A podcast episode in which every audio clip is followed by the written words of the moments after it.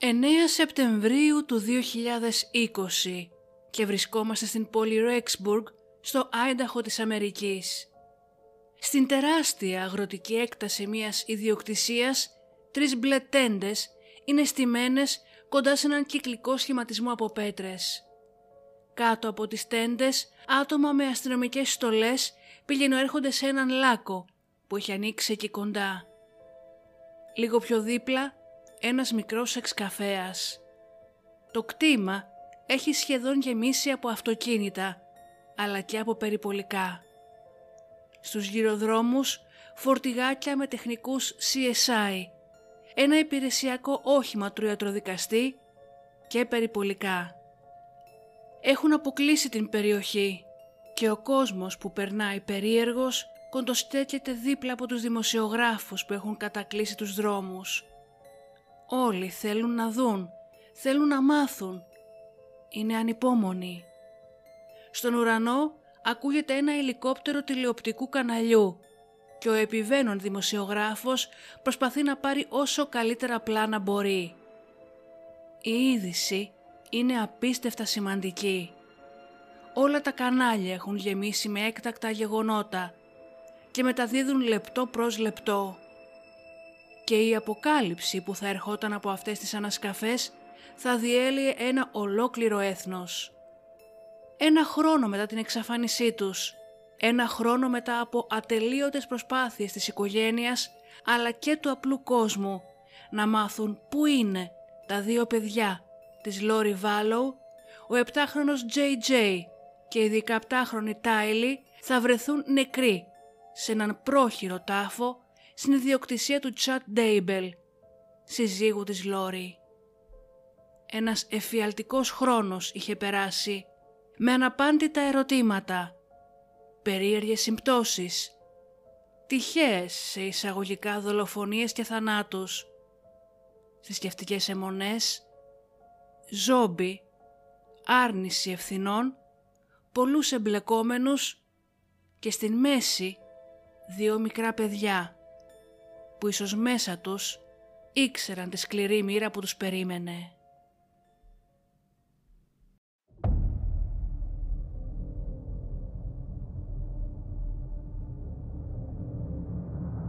And that's where I cut her open when he told me to. Slave. There's no way around it. Primarily a sexual slave, but nonetheless a physical slave as well. I had no intention of hurting him. I, I couldn't find any way to eat And the girl's meat. you beat her to death with what?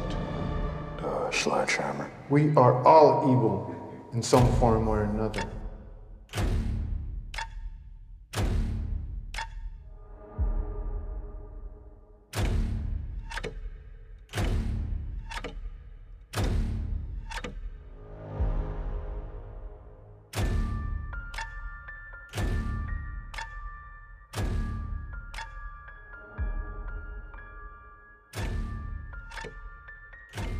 Unable to live with the fact that I just stabbed to death and cut the throat of an innocent young woman. Καλώς ήρθατε στο True Crime αλλά ελληνικά.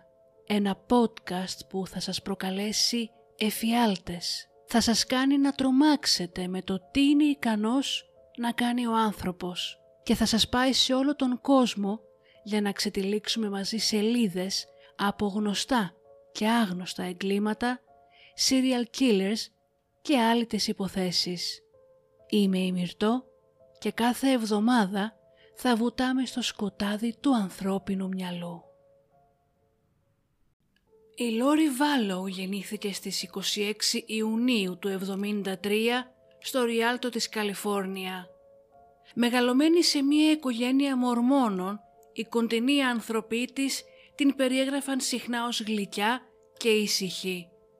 Από την εφηβεία της αλλά και αργότερα στην ενήλικη ζωή της βίωσε μια ταραχώδη ερωτική ζωή η οποία περιελάμβανε πέντε γάμους. Αλλά στον τέταρτο γάμο ήταν που η συμπεριφορά της άρχισε να αλλάζει δραστικά. Από το 2017 και μετά η Λόρι Βάλοου είχε όλο ένα και μεγαλύτερη εμμονή με τα λογοτεχνικά βιβλία του Τσαντ Ντέιμπελ. Ενός αποκαλυπτικού συγγραφέα από την Γιούτα, που παλιότερα εργαζόταν ως νεκροθάφτης. Ο Ντέιμπελ ισχυριζόταν ότι έβλεπε το μέλλον, ότι άκουγε φωνές που αναφερόντουσαν σε προφητείες που προορίζονταν μόνο για εκείνον και ότι το τέλος του κόσμου ήταν κοντά. Η Λόρι έχαψε το παραμύθι του. Οι δυο τους συναντήθηκαν για πρώτη φορά το 2018, όταν η Λόρι ήρθε ως καλεσμένη στο podcast του Τσάντ, το οποίο υποτίθεται ότι επικεντρωνόταν στο να παρέχει βοήθεια στην προετοιμασία των ανθρώπων για την Δευτέρα Παρουσία του Ιησού Χριστού. Οι δυο τους δεν συζήτησαν μόνο την Αποκάλυψη, αλλά και την κοινή τους πίστη στην ύπαρξη ζόμπι, οι ανθρώπων των οποίων οι ψυχές είχαν αντικατασταθεί από σκοτεινά πνεύματα. Παρά το γεγονός ότι και η Λόρι και ο Τσάντ ήταν παντρεμένοι με άλλα άτομα όταν γνωρίστηκαν, ήταν σαφές ότι ένιωσαν μια άμεση σύνδεση.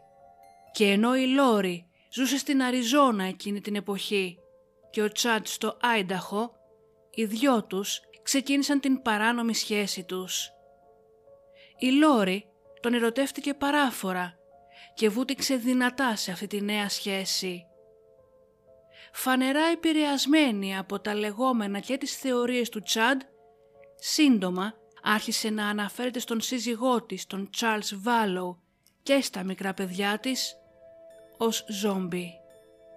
Τον Ιανουάριο του 2019 ο Charles Βάλο είχε αρχίσει ήδη να ανησυχεί για την Λόρι. Η ίδια φέρεται να πήρε χρήματα από τον προσωπικό του και τον επαγγελματικό του λογαριασμό και συνολικά 35.000 δολάρια τα είχε μεταφέρει σε κάποιον άγνωστο λογαριασμό. Οι πράξεις της, αλλά και τα πράγματα που έλεγε, του προκάλεσαν μεγάλη ανησυχία. Προσπάθησε να την αναγκάσει να υποβληθεί σε επίγουσα αξιολόγηση ψυχικής υγείας. Μέσα σε λίγους μήνες όμως η Λόρι είχε αλλάξει εντελώς. Ήταν σαν να ήταν ένας άλλος διαφορετικός άνθρωπος.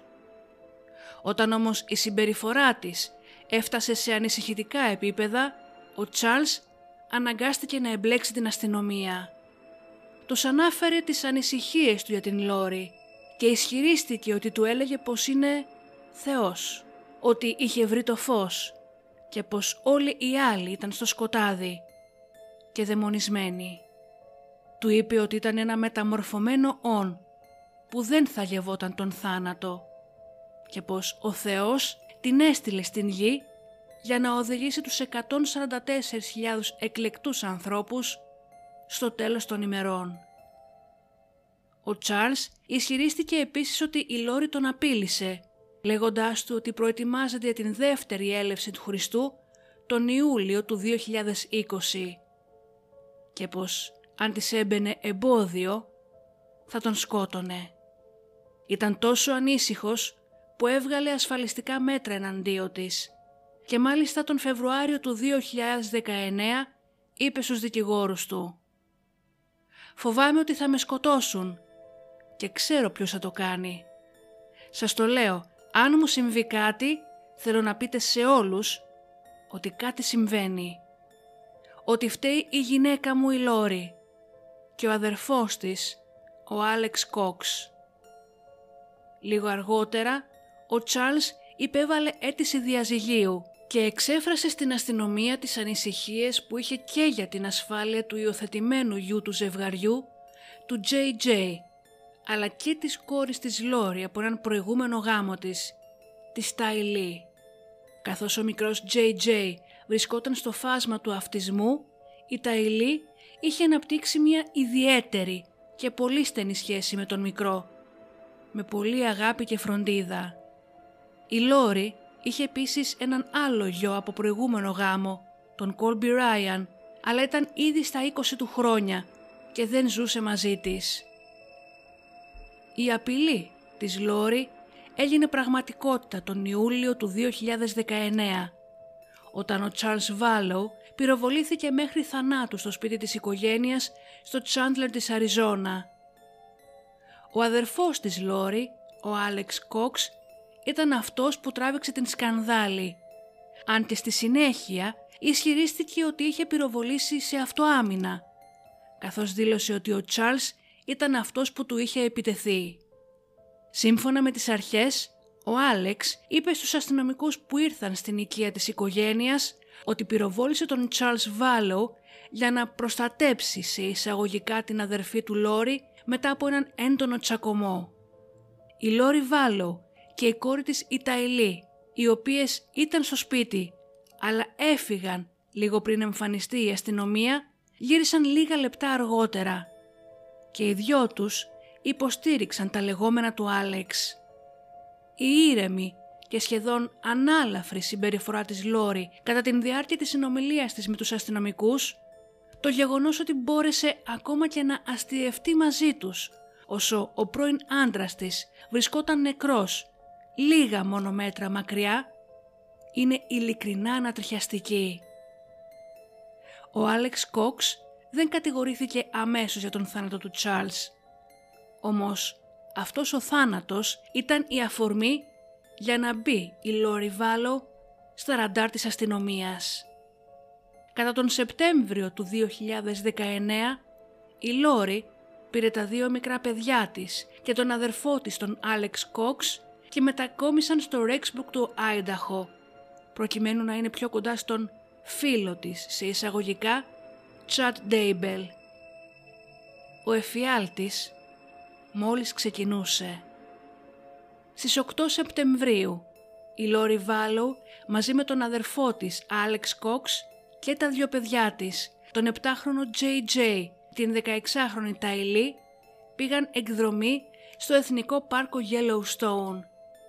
Η θρησκευτική παράνοια της Λόρι που είχε εντωμεταξύ μεταπηδήσει και επηρεάσει και τον αδερφό της Άλεξ είχε ριζώσει βαθιά μέσα της και ήταν τόσο δυνατή που η Λόρι αποκαλούσε απροκάλυπτα σε όλους τη νεαρή Ταϊλή και τον JJ ως ζόμπι. Η φωτογραφία που απαθανατίζει τα δύο παιδιά αγκαλιασμένα και δίπλα τους τον Άλεξ μπροστά από μια θερμή πηγή του πάρκου θα είναι και η τελευταία φορά που η Ταϊλή θα εθεαθεί ζωντανή. Μόλις μερικές εβδομάδες αργότερα, στις 27 Σεπτεμβρίου, θα εξαφανιστεί και ο JJ. Σύμφωνα με τις αρχές, η Λόρι επικοινώνησε με το σχολείο του γιού της λίγο πριν την εξαφάνισή του για να τους πει ότι τον έπαιρνε από το σχολείο για να κάνουν μαθήματα στο σπίτι. Μία ημέρα πριν, ο μικρός JJ θα εθεαθεί για τελευταία φορά ζωντανός μέσα από την κάμερα του κουδουνιού της εξώπορτας του ίδιου του σπιτιού του. Αν και οι ακριβείς συνθήκες της εξαφάνισης των παιδιών παραμένουν άγνωστες, το GPS του κινητού του Alex Cox θα τον τοποθετούσε αργότερα μέσα στην ιδιοκτησία του Chad Dable την επομένη της εξαφάνισης της Ty Ομοίως και την επομένη της εξαφάνισης του JJ. Ξαφνικά όμως η Λόρι Βάλο είχε εξαφανιστεί. Δεν απαντούσε ούτε σε email ούτε σε τηλέφωνα. Κανένας από την οικογένειά της δεν μπορούσε να την βρει. Εν τω μεταξύ την ίδια ημέρα που το κινητό του αδερφού της Λόρι, του Άλεξ, έδωσε σήμα μέσα στην ιδιοκτησία του Τσάντ Ντέιμπελ, περιέργως ο Τσάντ έστειλε ένα SMS στην σύζυγό του την Τάμι Ντέιμπελ, με την οποία ήταν ακόμα παντρεμένος, παρά την παράνομη σχέση του με την Λόρι. Στο μήνυμα αυτό της έλεγε για ένα μεγάλο ρακούν που υποτίθεται πως είχε εμφανιστεί στο πίσω μέρος της ιδιοκτησίας τους και πως το είχε σκοτώσει, το είχε κάψει και το είχε θάψει στην αυλή. Η υπόθεση όμως περιπλέκεται ακόμα περισσότερο. Στις 19 Οκτωβρίου η σύζυγος του Τσάντ, η Τάμι, πέθανε ξαφνικά στον ύπνο της. Σύμφωνα με τον ίδιο, η γυναίκα του είχε πάει για ύπνο με έναν πολύ άσχημο βήχα και δεν ξύπνησε ποτέ ξανά. Αργότερα ο ιατροδικαστής δήλωσε ότι η Τάμι πιθανότατα πέθανε από φυσικά αίτια και δεδομένου ότι η υγεία της δεν ήταν καλή τις τελευταίες ημέρες, η αστυνομία αρχικά δέχτηκε αυτή την εξήγηση. Αλλά υπό το φως όλων όσων ακολούθησαν, ο θάνατος της Τάμι έγινε άλλη μία σελίδα στην σκοτεινή και μυστηριώδη υπόθεση που τριγύριζε την Λόρι Βάλο και τον Τσαντ Ντέιμπελ. Ο θάνατός της σύντομα κηρύχτηκε ύποπτος από τις αρχές. Στις 5 Νοεμβρίου τώρα, λίγες εβδομάδες μετά τον θάνατο της Τάμι, ο Τσάντ και η Λόρι παντρεύτηκαν στην Χαβάη, σε μια τελετή στην μαγευτική παραλία Καουάι. Η παραλία αυτή ήταν ένας πολύ συχνός προορισμός της Λόρι όπου πήγαινε μαζί με τα δύο παιδιά της, την Τέιλι και τον Τζέι Τζέι, σε παλιότερες ευτυχισμένες στιγμές. Τώρα όμως, με τα δύο παιδιά της εξαφανισμένα και με δύο πρώην συζύγους τους νεκρούς υπό περίεργες συνθήκες, η Λόρι και ο Τσάντ, ολοχαμόγελα, χόρευαν στην παραλία, ντυμένοι στα λευκά και ποζάροντας σε τις γαμήλες φωτογραφίες τους, σαν να μην είχε συμβεί απολύτως τίποτα. Μέχρι εκείνο το σημείο, το ζευγάρι είχε ήδη πιαστεί δύο φορές να λέει ψέματα για τα παιδιά. Τις εβδομάδες μετά τον θάνατο της Τάμι, η Λόρι και ο Τσάντ είπαν σε γνωστούς τους ότι η Τέιλι είχε πεθάνει ένα χρόνο πριν από τον θάνατο του πατέρα της. Κάτι που όμως ήταν αναλυθές. Περίπου την ίδια εποχή, ο Τσάντ είπε σε άλλο γνωστό τους ότι η Λόρι δεν είχε ανήλικα παιδιά, που και αυτό ήταν ψέμα. Το κόλπο όμως δεν κράτησε πολύ. Όταν η γιαγιά και ο παππούς του JJ, η Κέι και ο Λάρι Γουτκοκ κάλεσαν την αστυνομία του Ρέξπουργκ στις 26 Νοεμβρίου του 19 και τους είπαν ότι είχαν να μιλήσουν και να δουν τα εγγόνια τους από τον Σεπτέμβριο, η αστυνομία δήλωσε τα δύο παιδιά επίσημα αγνοούμενα. Οι αρχές διέψευσαν γρήγορα τους ισχυρισμούς της Λόρι Βάλοου ότι ο γιος της, ο JJ, έμενε με μία φίλη της. Έψαξαν επίσης το νέο σπίτι της ίδιας και του Τσάντ, το οποίο όμως βρήκαν εντελώς άδειο, καθώς το ζευγάρι είχε εξαφανιστεί. Η αστυνομία τότε δήλωσε σε συνέντευξη τύπου πως πιστεύουν ακράδαντα ότι ο JJ και η Ταϊλή βρίσκονται σε κίνδυνο και ότι η Λόρι Βάλο Ντέιμπελ αρνήθηκε για άλλη μία φορά να συνεργαστεί με τις αρχές για να βοηθήσει να εντοπιστούν τα παιδιά της. Ποια μητέρα δεν θα ήθελε να βρεθούν τα εξαφανισμένα παιδιά της; Ποια μητέρα θα άφηνε να περάσουν τόσοι μήνες χωρίς να τα δηλώσει στην αστυνομία; Ή δεν θα κινούσε γη και ουρανό, ψάχνοντας 24 ώρες το 24ωρο για να τα βρει. Ποια μητέρα θα παντρευόταν και θα χόρευε χαμογελώντας σε μια παραλία της Χαβάη όσο γνώριζε ότι τα παιδιά της τα ψάχνει όλος ο κόσμος; Μια μητέρα που σίγουρα είναι εμπλεκόμενη στην εξαφάνισή τους. Τον Δεκέμβριο ο αδερφός της Λόρι, ο Άλεξ Κόξ που είχε σκοτώσει τον Charles Βάλοου βρέθηκε ξαφνικά νεκρός στην Αριζόνα από φυσικά αίτια λόγω πνευμονικής εμβολής με ένα ακόμη νεκρό σώμα και τους βασικούς υπόπτους για άλλους θανάτους και εξαφανίσεις άφαντους, η υπόθεση έγινε ακόμα πιο πολύπλοκη. Σύντομα, τα αγαπημένα πρόσωπα της Λόρι και η οικογένειά της άρχισαν να αποκαλύπτουν τις παράξενες θρησκευτικές πεπιθήσεις που μοιράζονταν αυτή και ο Τσάντ. Οι αρχές και οι δημοσιογράφοι εντόπισαν τελικά το ζευγάρι στη Χαβάη στις 25 Ιανουαρίου του 2020 όπου έκαναν διακοπές. Μέχρι εκείνο το σημείο οι δυο τους έμεναν στο Καουάι διατηρώντας χαμηλό προφίλ. Τα παιδιά όμως δεν ήταν μαζί τους. Λίγο αφότου οι αρχές τους βρήκαν, διέταξαν την Λόρι με δικαστικό ένταλμα να παρουσιάσει τα παιδιά της σε δικαστήριο του Άινταχο εντός πέντε ημερών. Ένας δημοσιογράφος που βρήκε το ζευγάρι αφού τους δόθηκε το ένταλμα άρχισε να τους ρωτάει όλες αυτές τις ερωτήσεις που τόσους μήνες έκαναν οι αρχές αλλά και ο απλός κόσμος. «Πού είναι τα παιδιά σου Λόρι» Η Λόρι και ο Τσάντ παρέμειναν σιωπηλοί. Όταν ο δημοσιογράφος της είπε πώς μπορεί να είναι τόσο ήρεμη όταν τα παιδιά της είναι εξαφανισμένα εδώ και μήνες και πως όλος ο κόσμος τα ψάχνει, ανησυχεί και μιλάει κάθε μέρα για αυτά, η απίστευτη απάντηση της Λόρι ήταν υπέροχα. Η λήξη της διορίας του εντάλματος όμως έφτασε και δίχως να έχει εμφανίσει τα παιδιά της, η Λόρι συνελήφθη στις 20 Φεβρουαρίου. Τότε, σκοτεινές αλήθειες για την αποκαλυπτική της ζωή ήρθαν στο φως, καθώς συγγενείς και φίλοι άρχισαν πλέον να μιλούν ανοιχτά.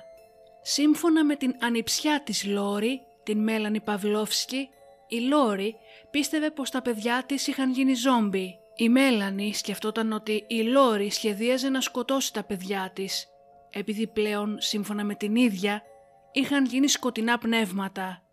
Σε αντίθεση με τα φωτεινά πνεύματα που άξιζαν να ζήσουν και να είναι μέλος των 144.000 ανθρώπων που θα επιζούσαν την Δευτέρα Παρουσία. Η Λόρι φέρεται επίσης να είπε στην Μέλανη ότι ο πρώην σύζυγός της, της Μέλανη δηλαδή, ο Μπράντον Μποντρό, έπρεπε να πεθάνει. Κατά μία περίεργη σύμπτωση, ή όχι και τόσο σύμπτωση, ο Μπράντον είχε δεχτεί πυροβολισμούς έξω από το σπίτι του από έναν άγνωστο δράστη που οδηγούσε ένα αυτοκίνητο τον Οκτώβριο του 19. Ο Μπράντον δεν τραυματίστηκε καθώς ο μασκοφορεμένος άγνωστος πυροβόλησε μάλλον με ελαττωματικό όπλο. Ευτυχώς όμως πρόλαβε να κρατήσει την πινακίδα. Και όταν αυτή η πινακίδα έδειξε πως το αυτοκίνητο ανήκε στον Charles Βάλο, τον νεκρό πρώην σύζυγο της Λόρι, οι υποψίες έπεσαν αμέσως στον αδερφό της, τον Άλεξ Κόξ. Μετά την σύλληψή της στην Χαβάη στις 20 Φεβρουαρίου του 2020, η Λόρι κατηγορήθηκε για δύο κατηγορίες κακουργήματος εγκατάλειψης σε σχέση με την Ταελή και τον JJ, που είχαν να δώσουν σημεία ζωής από τον Σεπτέμβριο του 19. Κατηγορήθηκε επίσης για πολλαπλά αδικήματα, συμπεριλαμβανομένης της εγκατάλειψης και μη υποστήριξης εξαρτώμενων παιδιών, αντίστασης και παρεμπόδισης αξιωματικών, εγκληματικής παρότρινσης για διάπραξη εγκλήματος και περιφρόνηση δικαστηρίου.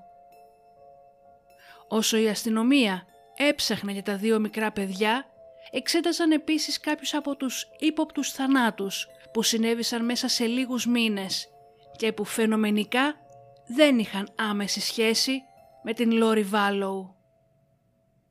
Όταν η σύζυγος του Τσάντ, η Τάμι, βρέθηκε νεκρή στο σπίτι της τον Οκτώβριο του 19, οι αρχές τότε πίστευαν ότι ο θάνατός της δεν ήταν ύποπτος και πως είχε πεθάνει από φυσικά αίτια. Ο Τσάντ δεν είχε επιτρέψει τότε να γίνει αυτοψία στο σώμα της και τώρα με τις αρχές να ρίχνουν μια βαθύτερη ματιά σε όλα αυτά τα περίεργα γεγονότα, θανάτους και υποψίες, η αστυνομία ζήτησε εντολή από το δικαστήριο για την εκτοφή του πτώματός της. Βασίστηκαν στα σχόλια ενός από τους πρώτους διασώστες που είχαν φτάσει στην οικία των Τσάντμπελ, ο οποίος ανέφερε ροζ αφρό γύρω από το στόμα της, κάτι που θα μπορούσε να είναι σημάδι υπερβολικής δόσης ή δηλητηρίου και όχι φυσικού θανάτου. Δύο μήνες μετά έγινε η εκταφή του σώματος της Τάμι και υποβλήθηκε σε αυτοψία. Τα αποτελέσματα της αυτοψίας αυτής που ολοκληρώθηκε τον Φεβρουάριο του 2021 δόθηκαν στην δημοσιότητα δύο χρόνια μετά, αλλά η εισαγγελία ανακοίνωσε τότε πως είχε αρκετές αποδείξεις ώστε να δώσει την υπόθεση στην εισαγγελία. Αργότερα, κατά την διάρκεια της δίκης της Λόρι Βάλο, αποκαλύφθηκε ότι η Τάμι Ντέιμπελ είχε στραγγαλιστεί. Στις 9 Ιουνίου του 2020 η αναζήτηση για την Τάιλι και τον JJ έφτασε στο τέλος της. Το FBI ερεύνησε την ιδιοκτησία του Τσάντ και βρήκε τα θαμμένα πτώματά τους, όσο ο ίδιος παρακολουθούσε από απέναντι, μέσα από το SUV του. Οι ειδικοί βρήκαν ένα κομμάτι σκαμμένου εδάφους περίπου 1,25 επί 0,75 μέτρα. Μέσα στον σκαμμένο αυτό ρηχό λάκκο βρέθηκε το σώμα του 7χρονου JJ, ντυμένο ακόμα με τις κόκκινες πιτζάμες του και τις μαύρες κάλτσες του. Το σωματάκι του ήταν καλυμμένο με πλαστικές σακούλες και στρώματα κολλητικής ταινίας κάτω από πέτρες, τρεις μεγάλους λευκούς βράχους και ένα ξύλινο πάνελ. Το κεφάλι του ήταν καλυμμένο και τυλιγμένο μέσα σε μία λευκή πλαστική σακούλα σκουπιδιών, επίσης τυλιγμένη με κολλητική ταινία. Η καρπή και η αστραγάλη του μικρού ήταν δεμένη και αυτή με κολλητική, ενώ η ίδια η ταινία βρέθηκε γύρω από τους πύχης του και πάνω από το στήθος του. Μόλις λίγα μέτρα μακριά, κοντά στον λάκκο της φωτιάς που υπήρχε στην αυλή της ιδιοκτησίας, το FBI βρήκε απανθρακωμένο ανθρώπινο ιστό και απανθρακωμένα οστά. Αργότερα ο ιατροδικαστής δήλωσε πως ήταν ανθρώπινα λείψανα και πως ανήκαν στην 16χρονη Τάιλι. Γείτονες του Τσάντ Ντέιμπελ είπαν στην αστυνομία πως υπήρχαν πολλές φωτιές που είχαν μπει στην πίσω αυλή κατά την διάρκεια αρκετών μηνών. Στις 10 Ιουνίου του 2020 οι παππούδες των παιδιών αναγνώρισαν ανεπίσημα τα λείψανα που βρέθηκαν στην ιδιοκτησία του Τσάντ ως αυτά της Τάιλι και του JJ. Ενώ η αστυνομία του Ρέξμπουργκ έδωσε την επίσημη επιβεβαίωση μέσω DNA στις 13 Ιουνίου. Ο Τσάντ, ο οποίος είχε εντωμεταξύ φύγει μόλις ξεκίνησε η έρευνα, εντοπίστηκε και συνελήφθη την ίδια μέρα για παρεμπόδιση και απόκρυψη αποδεικτικών στοιχείων. Στις κατηγορίες του προσθέθηκε αργότερα και ο φόνος σε βαθμό κακουργήματος και η εγγύησή του ορίστηκε στο 1 εκατομμύριο δολάρια. Οι εισαγγελείς πρόσθεσαν στην Λόρη, που βρισκόταν ήδη υποκράτηση, μία κατηγορία για παρεμπόδιση και απόκρυψη αποδεικτικών στοιχείων με βάση την ανάκτηση των λειψάνων των δύο παιδιών της. Τόσο ο Τσάντ όσο και η Λόρη κατηγορήθηκαν με την κατηγορία της συνωμοσίας για την διάπραξη φόνου πρώτου βαθμού, δολοφονίας πρώτου βαθμού και μεγάλης κλοπής με εξαπάτηση για τους θανάτους των Ταϊλή, JJ αλλά και της Τάμι. Μετά από ψυχολογικές αξιολογήσεις στις 27 Μαΐου του 2021, η Λόρη κρίθηκε διανοητικά ανίκανη να δικαστεί και οδηγήθηκε σε ασφαλές κέντρο ψυχικής υγείας όπου παρέμεινε μέχρι τον Μάρτιο του 2023. Ο Τσάντ κατηγορήθηκε για ασφαλιστική απάτη που σχετιζόταν με ένα ασφαλιστήριο συμβόλαιο ζωής που είχε βγάλει για την γυναίκα του την Τάμι Ντέιμπελ για το οποίο ήταν ο δικαιούχος και έλαβε κεφάλαιο μετά τον θάνατό της. Τον Απρίλιο του 2023 ξεκίνησε η δίκη της Λόρι Βάλο και στις 12 Μαΐου κρίθηκε ένοχη για την δολοφονία των δύο παιδιών της Τάιλι και JJ αλλά και για συνωμοσία για την δολοφονία της πρώτης συζύγου του Τσαντ Ντέιμπελ. Η Λόρι δήλωσε αθώα και πως δεν είχε καμία σχέση με όσα της προσάπτουν. Κατά την διάρκεια της δίκης, οι ένορκοι είδαν φωτογραφίες από τις νεκροψίες των δύο μικρών παιδιών, προκαλώντας τρόμο και τεράστιο πόνο σε όλο το δικαστήριο. Η Λόρι όμως συνέχιζε να είναι ήρεμη καθ' όλη την διάρκεια της δίκης, συχνά πυκνά, χαμογελώντας προς τους δικηγόρους της και προς την οικογένειά της. Το πιο συγκλονιστικό γεγονός στο δικαστήριο ήταν ότι η υπεράσπιση δεν φάνηκε να υπερασπίζεται την Λόρη. Όταν ο εισαγγελέας τελείωσε την αγόρευσή του, οι δικηγόροι υπεράσπισης είπαν στον δικαστή ότι η ομάδα της Λόρι Βάλοου δεν πίστευε πως το κράτος είχε αποδείξει την ενοχή της ή ακόμα και πως η υπόθεσή τους δεν έστεκε. Επομένως, δεν είχαν κανένα λόγο να παρουσιάσουν την υπόθεσή τους. Την Δευτέρα, 31 Ιουλίου του 2023, η Λόρι Βάλο Ντέιμπελ καταδικάστηκε σε τρεις φορές συνεχόμενη ισόβια κάθειρξη χωρίς δυνατότητα αποφυλάκησης για την δολοφονία των δύο παιδιών της, αλλά και για συνωμοσία στην δολοφονία της Τάμι. Ο δικαστής συγκεκριμένα ανέφερε πως η Λόρι έπρεπε να εκτίσει τις ποινές φυλάκισης διαδοχικά και όχι ταυτόχρονα, λέγοντας ότι είναι σημαντικό να τιμωρηθεί για κάθε θάνατο ξεχωριστά. Ο δικαστής σημείωσε τον φρικτό πόνο που είδε στα πρόσωπα των ενόρκων κατά την διάρκεια της δίκης όσο ξετυλιγόταν μπροστά τους ο μαρτυρικός θάνατος της Τάιλι Ράιαν και του J.J. Βάλο που είχαν ακροτηριαστεί, τεμαχιστεί, καεί και θαυτεί σαν ζώα.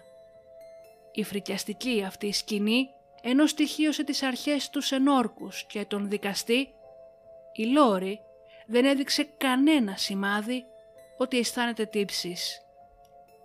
Μετά την απόδοση της ποινής της και για πρώτη φορά κατά την διάρκεια της δίκης, η Λόρι Βάλο προσπάθησε να δώσει έναν απολογισμό των πράξεών της, μιλώντας στο δικαστήριο για περίπου 8,5 λεπτά. Ωστόσο, επέμεινε ότι δεν είναι ένοχη για φόνο και είπε ότι τα θύματά της την έχουν επισκεφτεί σε πνευματική μορφή και πως είναι ευτυχισμένα στην μεταθάνατον ζωή. «Ο Ιησούς με ξέρει και ο Ιησούς με καταλαβαίνει» είπε, προσθέτοντας ότι θρηνεί για όσους πέθαναν. Συνέχισε λέγοντας «Ο Ιησούς Χριστός γνωρίζει ότι κανείς δεν δολοφονήθηκε σε αυτή την υπόθεση.